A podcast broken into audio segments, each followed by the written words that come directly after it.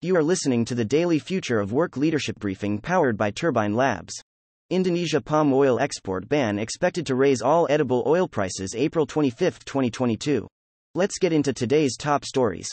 French President Emmanuel Macron won re election over far right candidate Marine Le Pen in a decisive victory, but Macron faces legislative elections in June that could stall his agenda. Macron is the first French president in two decades to win a second term, offering stability to a European political landscape that has seen years of challenges from far right populists. The French presidential campaign was especially challenging for immigrants and religious minorities as discriminatory rhetoric and proposals gained popularity within the country. Florida Governor Ron DeSantis signed a bill revoking Disney World's independent special district status Friday as the company pushed back against the state's controversial Don't Say Gay bill. Nearly $578 million in tax credits through 2040 for Disney remain intact under the bill. Although the bill is expected to undercut Disney's autonomy, local taxpayers could be responsible for $1 billion in bond debt, according to tax officials and legislators.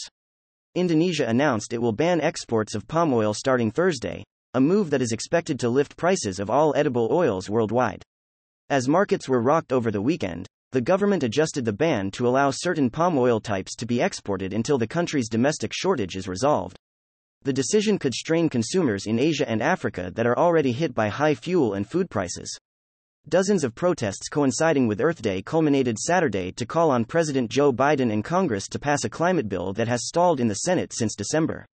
Senator Joe Manchin, DWV, pressed for Democrats to compromise on climate action with more domestic fossil fuel production as voters face pressure from high energy prices.